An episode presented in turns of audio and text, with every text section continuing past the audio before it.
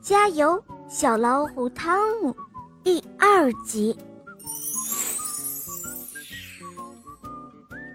此刻的汤姆有些着急了，他来回跑，心跳的厉害，转来转去，怎么也找不到妈妈。他喊来喊去，可是没有一丁点的回应。汤姆急得快要哭了，怎么办？怎么办？妈妈，妈妈！在小汤姆最沮丧的时候，突然发现高高的树杈上有一条小小的变色龙，正要偷袭一只小鸟。他突然想：“哎，如果我也爬到树上，也许就能看到妈妈了。”于是，汤姆找到了一棵歪歪扭扭的树，小心地爬了上去。这一次，他专注地看着远方。他没有看下面，也没有跟什么小鸟打招呼，他只是紧紧地贴在高高的树杈上，一点儿一点儿地往更高处挪动，直到能够看到森林边的一条小河。他急忙从树上下来，朝着河边的方向跑去。他想，如果能够回到河边，肯定就能够找到妈妈了。一路上，小汤姆不去看一闪一闪漂亮的萤火虫，也不去看跳来跳去的青蛙了。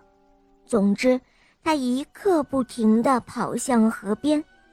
现在，一心只想找到妈妈。掠过的树叶被带动的哗啦啦的响。当他来到河边的时候，天色快要暗下来了，静静的河水闪着波光，还是没有妈妈的影子。小汤姆终于难过的哭了起来，他哭啊哭，好一阵子后，他突然听到不远处传来一阵脚步声。他不敢确定那是不是妈妈发出的声音，他只能听到杂乱的脚步声和看到不远处摇晃的越来越厉害的叶子。这时候，汤姆想起了妈妈教他的偷袭，他赶紧擦擦眼泪，全身都绷紧了，他做出了偷袭的架势。远处的声音。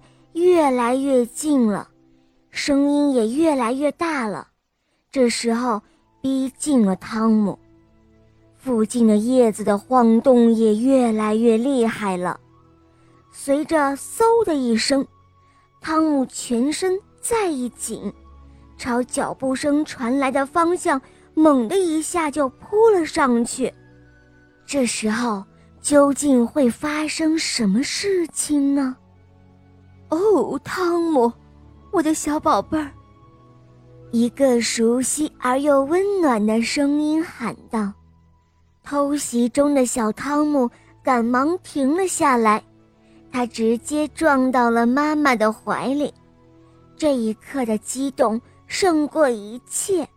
汤姆紧紧地抱着妈妈，妈妈也不停地安抚着他。妈妈的怀抱好温暖啊！汤姆再也不想松开了。后面发生了什么事情呢？